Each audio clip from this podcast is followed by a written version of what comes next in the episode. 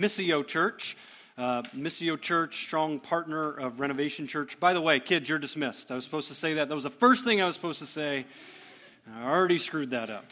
Um, I, I, mentioned I'm one of the pastors of Missio Church. Missio Church Renovation, we're uh, really strong, uh, close partners uh, in the gospel here in Syracuse. I have the privilege of sitting on the advisory team for this church. And uh, just a couple weeks ago, we had a meeting and it was great to hear from Becker and Maisie and Jeremy and the others uh, just what the Lord's doing through this congregation, um, how He continues to um, mature and conform Christ's people in the image of His Son, how He continues to use you to be salt and light. And so I just simply wanted to say what a great encouragement and a source of strength that this congregation is to me in particular and uh, to the family of Missio Church as well. And it's uh, really great to, uh, to be here this morning.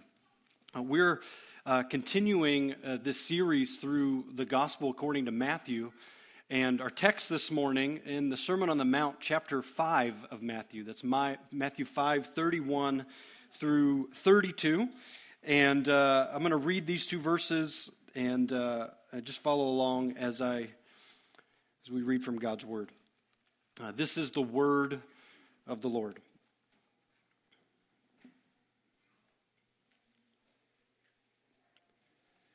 It was also said, Whoever divorces his wife, let him give her a certificate of divorce.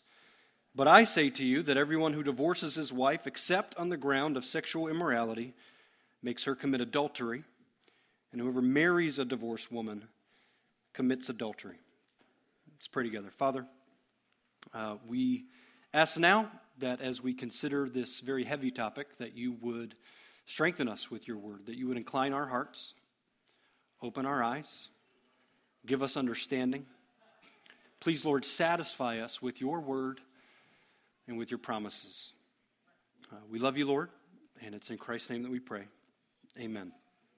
Well, as you could probably tell just from reading those two verses, that uh, we're talking this morning about marriage and divorce and remarriage. A very sensitive topic, uh, a very difficult topic, a very confusing topic. In fact, so sensitive, difficult, and confusing that Mike Maisie scheduled a vacation for this weekend and asked a guest preacher to preach on it. Um, so I was considering this passage for whatever reason. I, I thought of this Saturday Night Live skit from a couple years ago.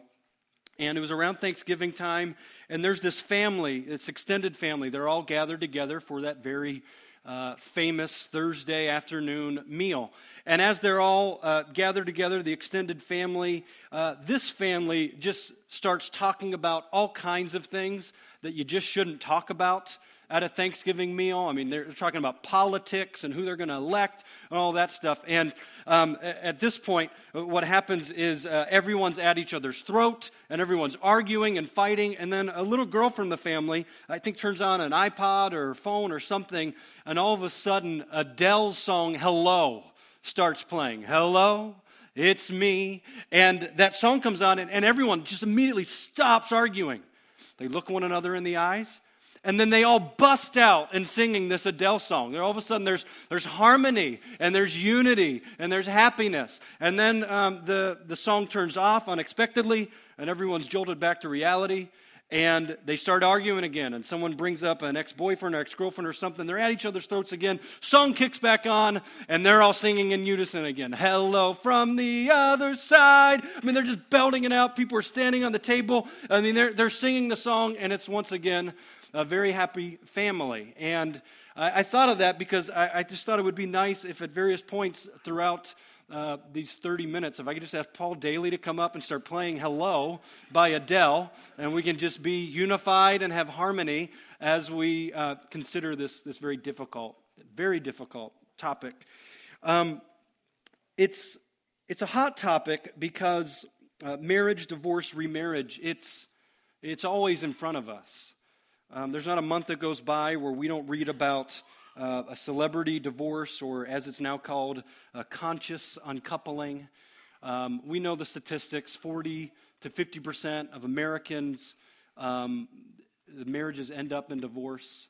Uh, it's the marriage, those divorce rates seem to be going down slightly among millennials, but most think that's because they're just not getting married, cohabitating, um, not interested in it, dealing with the pain that, that came with their own families. I mean, so that would say just about half of the people in this room um, have been affected in some form or fashion immediately um, by the difficulties that come with uh, divorce. And, and it's a difficult topic because when we talk about marriage, divorce, and remarriage, we're talking about relational failure. And therefore, real relational hurt, real relational pain, real relational guilt. And there are very few instances where the sinned against party did nothing wrong. But in the vast majority of the cases, um, all of us will be conscious of, of guilt and that real hurt and that real pain and that real disappointment because we're dealing with relational breakdown.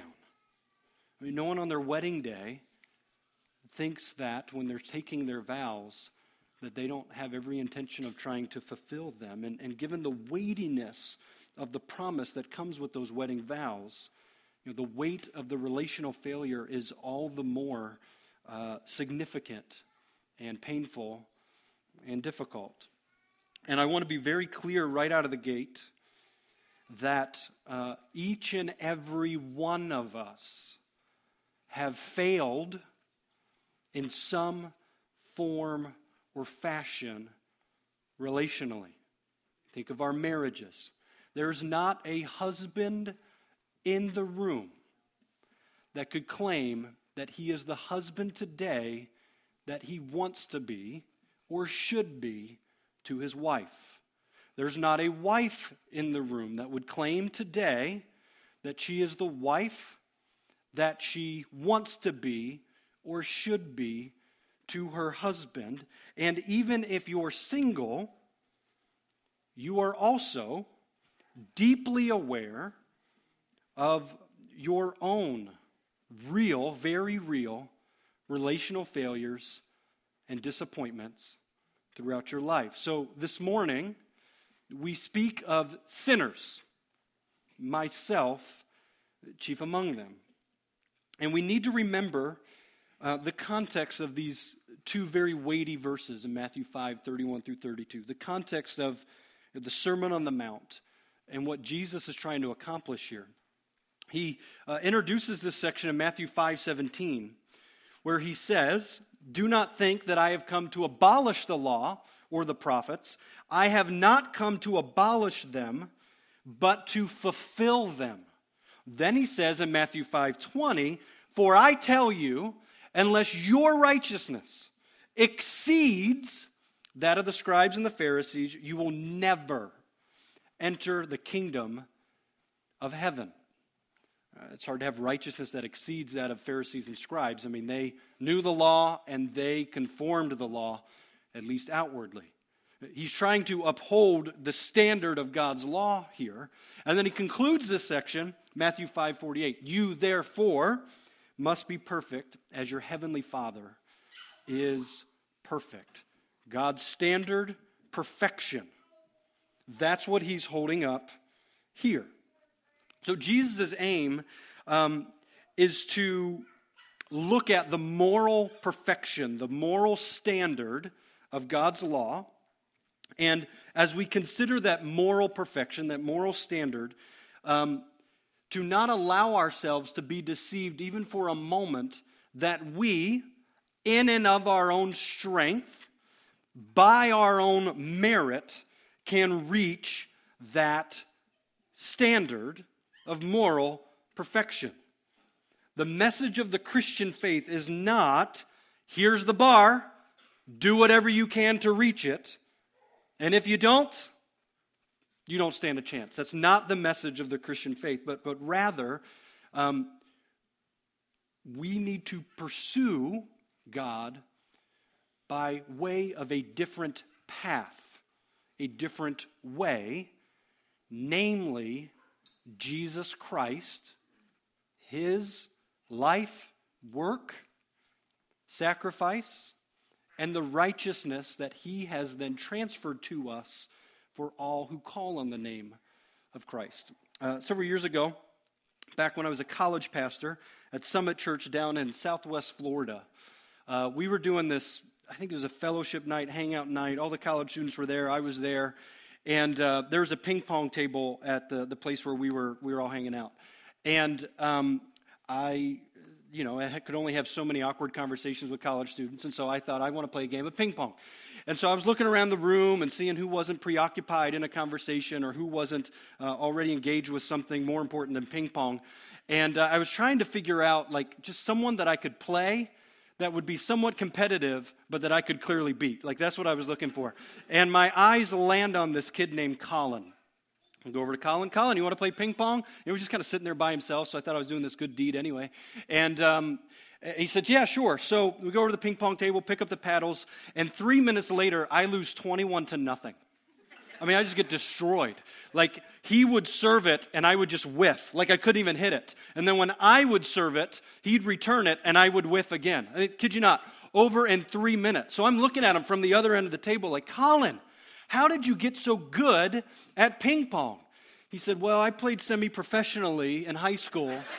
And um, in fact, I traveled to different countries, and I was this close to becoming a professional ping pong player. It's like, what in the world? So, in that moment, I realized, like, number one, I obviously have no clear discernment, especially when it comes to choosing ping pong competitors. And so, I will just never size anyone up on a first glance ever again. And secondly, I knew that if we were going to keep on playing, I needed to try a different path, a different way, a different approach, because I couldn't even get the paddle on the ball. So I asked Colin, hey, Colin, would you mind uh, teaching me a few things? And so the rest of the night, he just started giving me lessons in ping pong, especially. Like, I- am still really bad, but I needed to try a, a different way. I mean, here was the bar, Colin, semi professional ping pong player. Here was me, and I needed to try a different path. That, that's the idea of what Jesus is getting at here. Here's the bar of God's righteous perfection. And he's saying we got to try a different way, namely through Jesus Christ. Now, that's the broader context then. And Jesus, throughout Matthew 5, is basically saying, well, you have heard that it was said, you know, some version of the law or their interpretation of the law and then Jesus goes on to introduce the, the next part of it. But, but I say to you. And he begins to show them that there's a, a different way, that there's a, a needed way, a, a way that we see at the beginning in the Beatitudes. Blessed are the poor in spirit, for theirs the kingdom of heaven. Blessed are those who recognize their own spiritual depravity, their own spiritual bankruptcy, and cry out to the Lord. Blessed are those who mourn, for they will be comforted. Blessed are the meek, those who humble themselves, for they shall inherit the earth. Blessed are those who hunger and thirst for righteousness, for they shall be satisfied. So it's in that context then that we see these two weighty verses. And the, the, the, main idea then we'll see is that in the eyes of God, God's intention for marriage is that marriage would be a lifelong union. God's intention for marriage, in the eyes of God, it's a, it's a lifelong union. And we're going to uh, look at four questions that are answered in these two verses. One, what does the Old Testament law uh, teach on um, divorce? Secondly, we're going to see what Jesus says about divorce. Thirdly, we're going to see um, what does the phrase except on the grounds of sexual immorality mean? And then fourthly, what does Jesus say about remarriage? What does the Old Testament law say about divorce? What does Jesus say about divorce? What does accepting the ground of sexual morality mean? And what does Jesus say about remarriage? Okay, first of all, what does the Old Testament law say on divorce? Matthew 5:31. It was also said, here's what was also said Whoever divorces his wife, let him give her a certificate of divorce. Now, uh, Jesus is alluding to uh, Deuteronomy chapter 24, 1 through 4. That's what he is um, alluding to, an interpretation from that. Deuteronomy 24, 1 through 4. Let's, let's look at that together. Deuteronomy 24, 1 through 4. Says this When a man takes a wife and marries her, if then she finds no favor in his eyes, because he has found some indecency in her, and he writes her a certificate of divorce and puts it in her hand and sends her out of his house, and she departs out of his house. And if she goes and becomes another man's wife, and the latter man hates her and writes her a certificate of divorce and puts it in her hand and sends her out of the house, or if the latter man dies, who took her to be his wife, then her former husband, who sent her away, may not take her again to be his wife after she has been defiled, for that is an abomination before the Lord, and you shall not bring sin upon the land that the Lord your God is giving you for an inheritance. All right, so these verses are dealing with a husband who, um, we'll talk more about that indecency in a moment, but he divorces her. And he gives her a certificate of divorce. That certificate of divorce then would make it a legal thing, and that would then allow her to go get remarried. And then this woman uh, remarries. And it implies then that the first husband, he's obviously going to get remarried as well. So now he's remarried. And then um, this woman with her next husband, uh, he then gives her a certificate of divorce or he dies. This is saying that the first husband should not then go back, implied, divorce his current spouse to get back with the first wife. Or uh, even if he's not married, he shouldn't go back to the first wife. Now, why would that be in the Old Testament law? Well, um, we know in this day and age that uh, women, they would have to be ma- married. That was the only way that they were going to have care and support and provision. And this is a law intended to protect, especially women, from being tossed about. And it's also a warning to men who are going to give their wife a certificate of divorce to not do that casually, but to think long and hard about it. Because if you do that, you're not getting back with her. Now, there's this phrase um, right in verse 1 that says, If then she finds no favor in his eyes, because he has found some indecency in her. Big debate in Jesus' day about what that indecency could mean.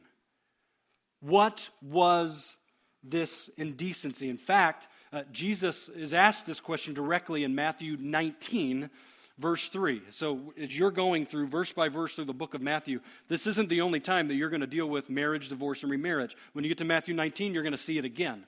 And in verse 3, the, the Pharisees come up to Jesus, verse 3 of Matthew 19, and they ask him, Is it lawful to divorce one's wife? And notice these next three words for any cause. So that was a major interpretation of, at this time. Indecency could be, could be anything.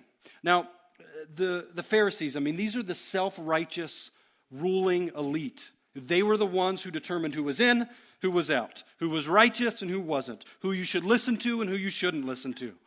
And they cared about moral purity, but as you heard me say earlier, and you know as going through the Sermon on the Mount, they thought they could reach that righteous standing in their own strength. It's hard to think of a more uh, smug, arrogant, ruling class than the Pharisees of this time. I mean, maybe the ruling elite or the intellectual elite of 21st century America, like, might come close. But this is a smug group here. And in Jesus' day, about that indecency, there's there's two main schools of thought. One would be more of a minority position, the other would be the majority position. The minority position was that indecency was reserved for um, like the most serious situations, like adultery. And in those cases, a certificate of divorce could be issued. Um, the, the, the, larger practiced um, interpretation was the second one, and that is it's basically complete no fault divorce. Indecency could mean anything and everything. You don't like how your wife cooks? give her a certificate of divorce. You wanted that steak medium, she made it uh, well done. Well, kick her to the curb. And I didn't look at my wife, by the way, when I said that, because her cooking's fantastic.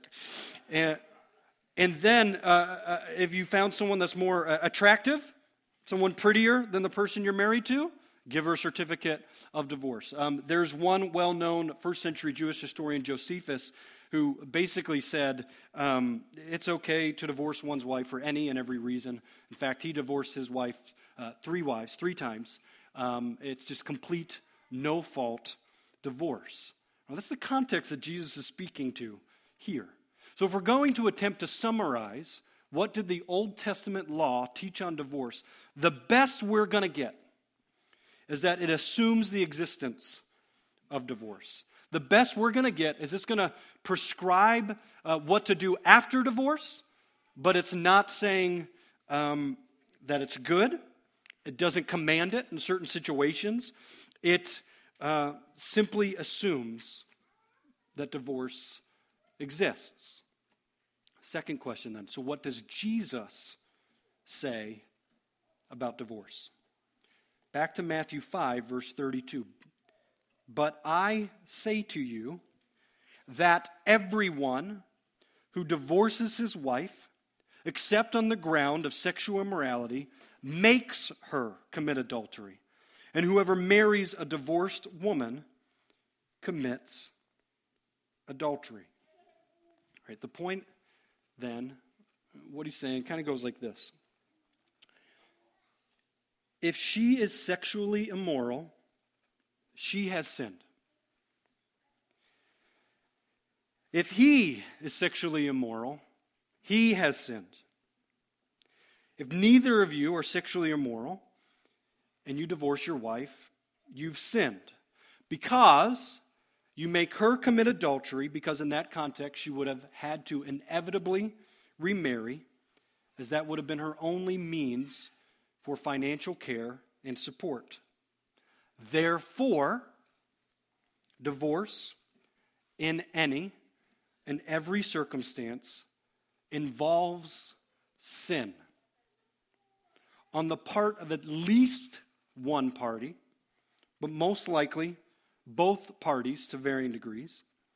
And so, in the broader context, what he's saying is that any culture where divorce is casual, where divorce is normalized, that culture cannot consider itself righteous based on God's standard because each and every divorce will involve sin. I mentioned Matthew 19 and in Mark 10, uh, Jesus, in addressing marriage, divorce, and remarriage, rather than going to Deuteronomy 24, 1 through 4, he goes to, you could describe as maybe a more suitable Old Testament passage. Uh, he goes to Genesis 1 and 2, and he grounds marriage, you know, the purpose of marriage. You got to go back to the foundation. He grounds marriage in God's creative design. Uh, Genesis 1 27, very familiar verse. So God created man in his own image. In the image of God, he created him. Male and female, he created them. Now, more can be said about it. We don't have time, but you see, male and female, he created them.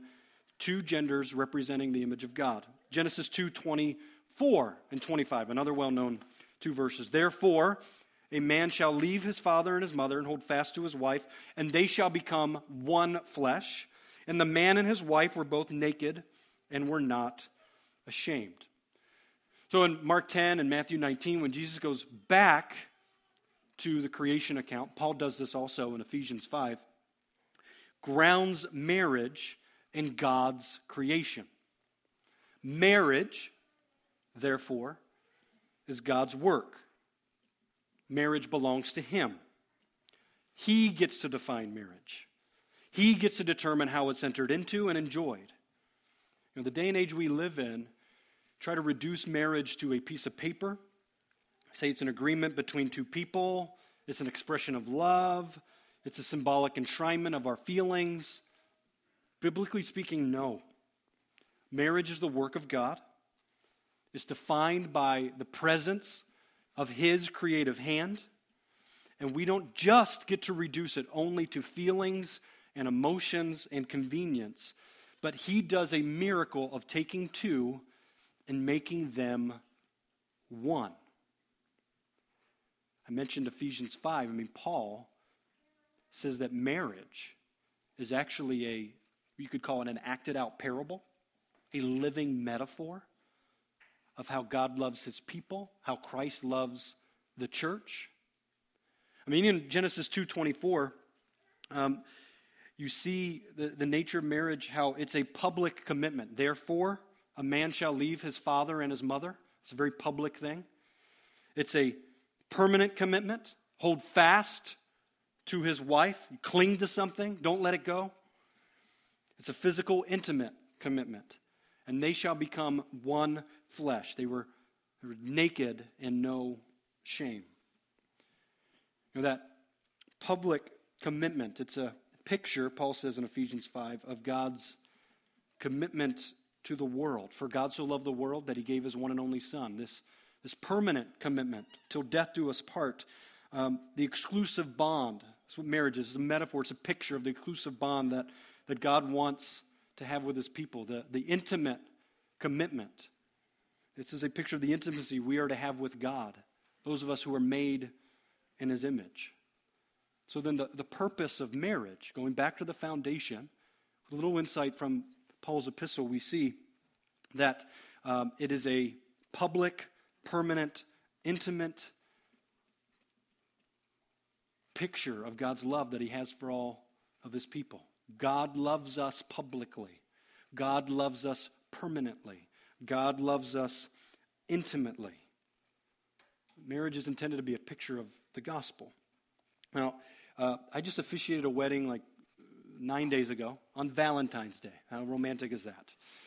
And um, you just imagine, you know, we're up at the front and uh, the groom's there, and I have everyone stand up, and the bride's walking down the aisle, you know, and, and we've been in the crowd before where all eyes should be on the bride, but everyone's trying to catch a peek at the groom to see how he's reacting. You know, is he is he crying? Is he showing any emotion? Is he just stone cold? Like, what kind of man is he? You know, and so you're just going back and forth, back and forth. Imagine that scene comes up there, and in this particular wedding, I mean, they they read their own vows. Like they had these cool little moleskin, tiny notebooks that they busted out, and I'm shoving the mic in their face, and they're, they're expressing their love um, as they're reading these things. And just imagine, you know, you know it's going to be this romantic thing. You kind of even feel a bit uncomfortable, like you're interrupting something with how romantic it is. And, uh, but imagine he, he, the groom, if he, he opened those vows, and you're expecting something romantic, and he said, I want to marry you today because I didn't have any other options. You were the only one that said yes, and I figured might as well go forward with this because everyone's already here and we paid for the reception. I mean, people would just start throwing tomatoes. Like, I don't even know where people get tomatoes, but they would find them and they would throw them at him in that moment. Why? Well, the, the ceremony is intended to convey publicly the permanent commitment of intimacy. And in this wedding ceremony, I borrowed this from another pastor, but I had said, um, you know, to them and, and to the audience, like, imagine if everyone comes back 50 years from now. So that would be 2070 on Valentine's Day. And we gather everyone together who was at that wedding ceremony, which would be a miracle if a lot of those people even lived that long to make it. But we're celebrating this couple's golden wedding anniversary. And um, the hope would be that as these friends and family members look back over the 50 years of marriage, they should be able to say, I mean, this was a Christian marriage, that they just got a small picture by looking at their marriage of what it was like to be loved by God. You know, even when her looks began to fade, he loved her. Do you remember when he had that very difficult situation at work. She loved him. In spite of that very terrible tragedy that they endured, they stuck together. Even though life threw those, uh, them these significant curveballs with illnesses and heartache and hardship, they remained committed to one another. William Taylor says that the breakdown of marriage in a culture, culture where um, divorce is, is viewed as casual and it's, it's normalized, that um, it, it's a serious sin and offense at at least four levels. It offends God, it damages society, it breaches the most significant promise that you've ever made to another individual, and it damages them and compromises your integrity. So, this then, in part, explains what Jesus is saying when he says, But I say to you, everyone that divorces his wife, except on the ground of sexual immorality, makes her commit adultery, and whoever marries a divorced woman commits adultery. Once again, the logic goes like this If a man divorces a woman who is sexually immoral, she's already an adulteress, sin is involved. When a man divorces a woman because he is sexually immoral, he is already an adulterer, sin is involved.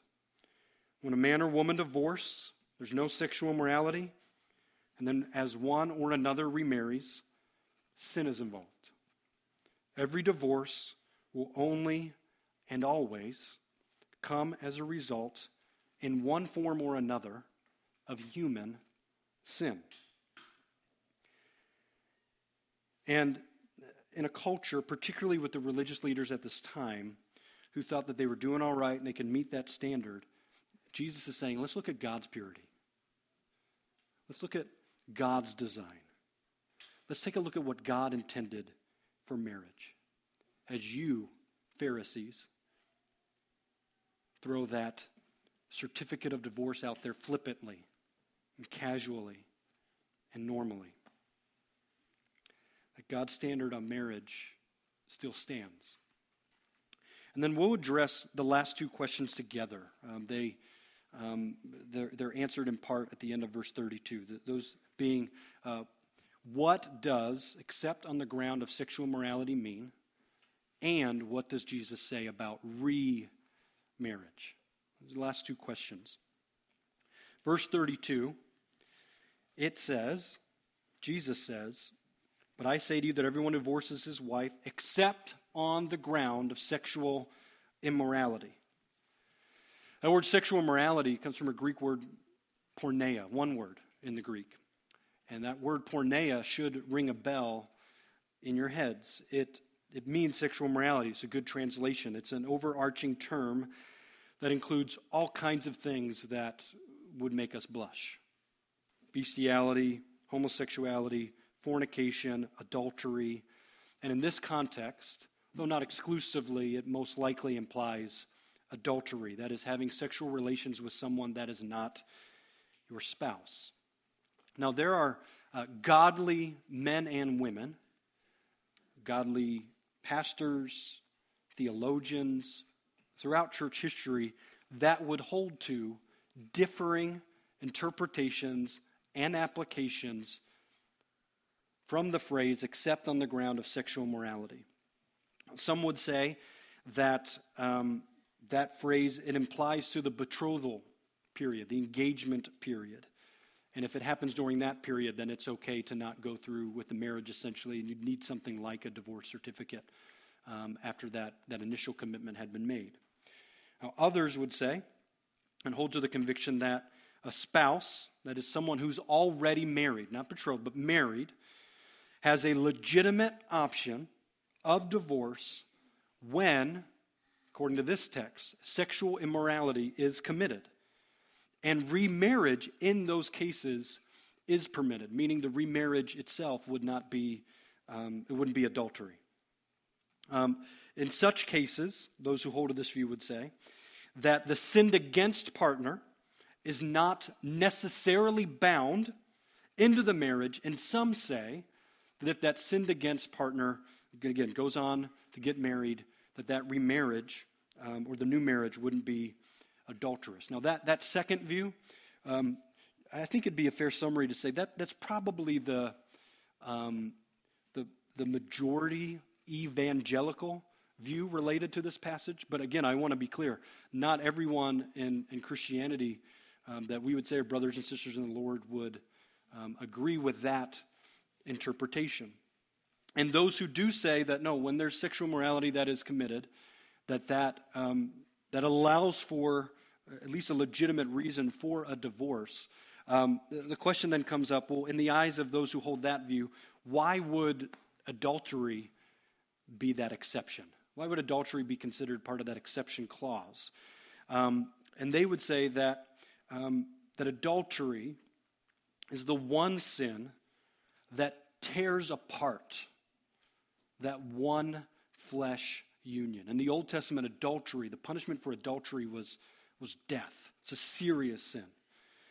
And sex in a marriage would be that, that final bonding. It's the physical, mental, emotional glue of a marriage. It's the physical manifestation of that uh, spiritual and emotional and mental union that you have with your spouse. Some have actually connected uh, the wedding ceremony and the sexual union with the ordinances that we see in, in baptism and the Lord's Supper, where baptism is a, a covenant initiation, it's a one time thing. Think marriage ceremony.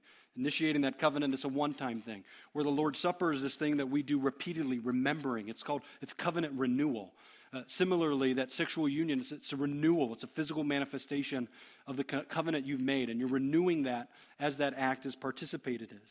And at the heart of marriage is a sexual union. So sexual promiscuity would be, those who hold to that view that this is a legitimate um, exception clause, would be the one exception that the Old Testament would allow for and that Jesus allows for for a potential remarriage. Follow up question would be then is adultery the only exception? Well, um, we don't have time to get into all the nuances. I'm, I'm attempting to teach Matthew 5, 31 and 32, while still addressing some important aspects of marriage and divorce and remarriage. But 1 Corinthians 7 introduces another um, idea that not everyone would, would hold to um, about uh, abandonment or willful desertion. Uh, some would say that part of that abandonment and willful desertion, that abuse would fall um, under that as well. And of course, again, there's differing thoughts and interpretations on the 1 Corinthians 7 passage. Another question Does the sin of adultery or any other grave sin then uh, necessitate divorce? Key in that question is necessitate divorce. And uh, certainly not would be the clear answer. Um, you know, I know just as a pastor, I've been involved in a, I think of three just in the last 18 months, where um, sexual morality was committed by one spouse, and um, they wanted to reconcile, and there was a lot of pain and a lot of hurt and a lot of heartache. There was forgiveness, and there was the church, those, uh, you know, a few families that, that wrapped around them, cared for them, counseling.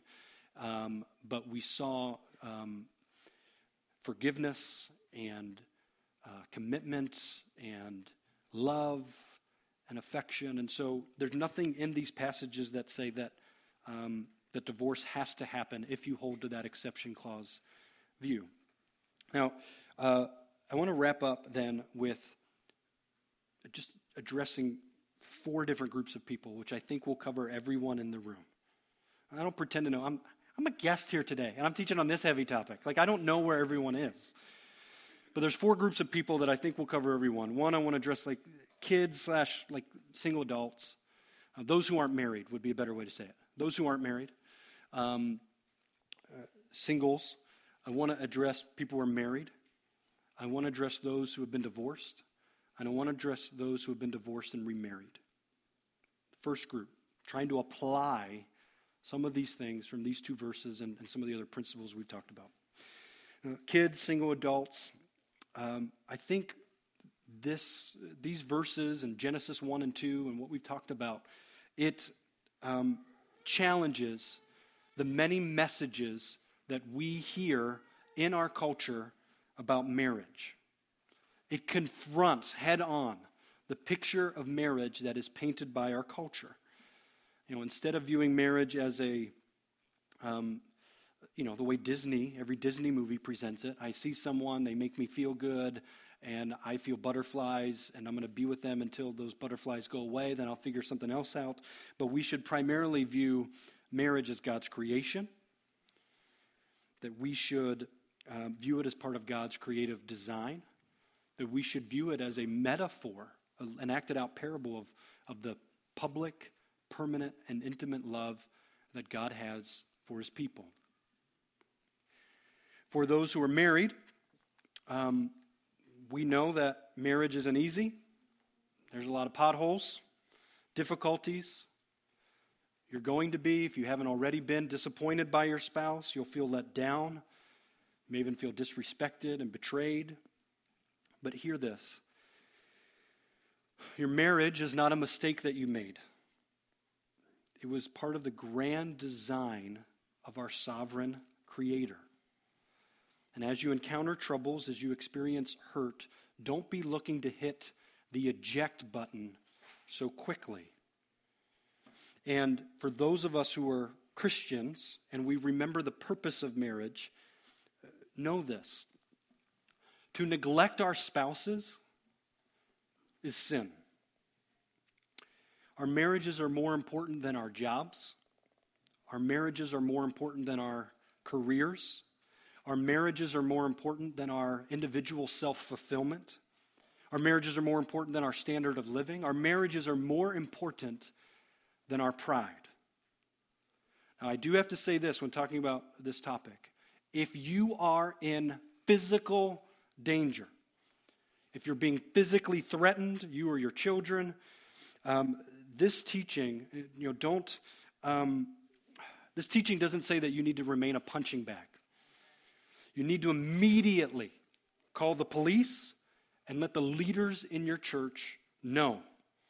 This is not okay. This is not acceptable on any occasion for any reason. It is a marring and a mockery of God's design. To those of you who have gone through a divorce, um, I can't pretend to know all the pain and difficulty and hardship that you've endured. Um, I am, my parents were divorced. I experienced it as a child.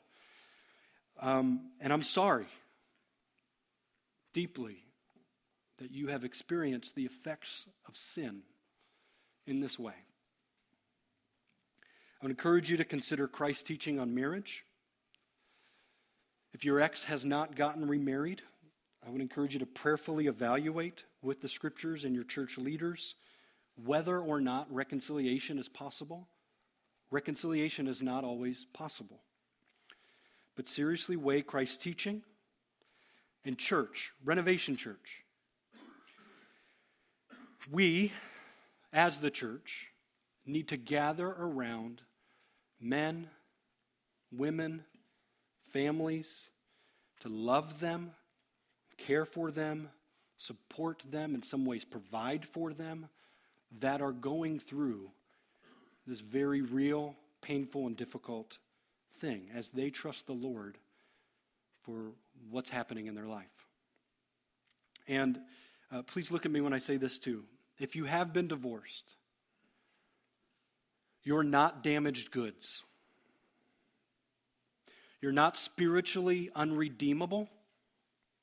You're not less than in the body of Christ all of those who have trusted in Christ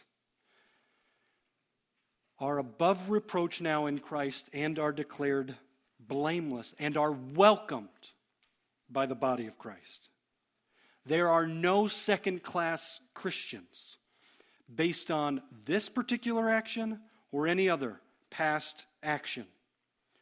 The church, we don't find our identity in our past sin, but in our present standing in Christ. If you have trusted in Christ, you are a brother and a sister in the Lord. And finally, uh, for those who have been divorced and been remarried, uh, this teaching does not mean that you should divorce your current spouse. The application for you from this passage is that you love and honor your spouse, the person you're married to right now. Confess, repent of your sins from the past, yes, and then go and sin no more and allow your marriage to be a picture of the extravagant love that God has for us in Christ Jesus. Allow your marriage to glorify the Lord despite any past sin and seek to honor and glorify Him. So, the aim of this teaching, just these two verses, again, very serious and difficult topic. Um, the, the major intention in the context, it's to dispel self righteousness, it's to dispel self confidence and pride. We've all sinned, and we're to mourn that sin, we're to repent of that sin. And the good news of Jesus Christ in the gospel that Brandon's already said this morning, that we've sung about, is that in Christ Jesus, for all who call on the name of Christ, that sin has been removed from us. That is not our primary identity, and that is not the thing that defines us. But in Christ, we get God, and we get Christ's perfect righteousness transferred to us, so that we can, with all the other saints, plead the blood of Christ, plead the blood of Christ, and plead the blood of Christ in order to receive his compassion, his mercy, his grace. But God, being rich in mercy, because of the great love with which he loved us, even when we were dead in our trespasses and sins, made us alive together in Christ Jesus. Let's pray. Father, we thank you for your word and your truth and uh, the clarification and the conviction and the hope that it gives us. And I pray that you would use uh, this truth to continue to mold and shape us. Father, we come here as those people who have all sinned, are in need of your grace. We love you, and it's in Christ's name that we pray together. Amen. As a, continuation of our worship, um, we're going to now participate in the Lord's Supper. Um, Paul teaches about the Lord's Supper in 1 Corinthians chapter 11. I'd like to read verses 23 through 26. Paul says this to the church in Corinth For I received from the Lord what I also delivered to you, that the Lord Jesus, on the night when he was betrayed, took bread, and when he had given thanks, he broke it, and said, This is my body, which is for you. Do this in remembrance of me. In the same way, also, he took the cup after supper, saying, This cup is the new covenant in my blood. Do this as often as you drink it in remembrance of me. For as often as you eat this bread and drink the cup, you proclaim the Lord's death until he comes. And this table isn't for those who are morally, morally pure, this is for those who are sinners in need of God's grace. Uh, this table is a, is a reminder of what Christ has accomplished for us on the cross the bread representing his body, the cup representing his shed blood, as well as a picture of the banquet feast that we see in Revelation when we will have um, unmitigated, pure fellowship with the Lord in a glorified state.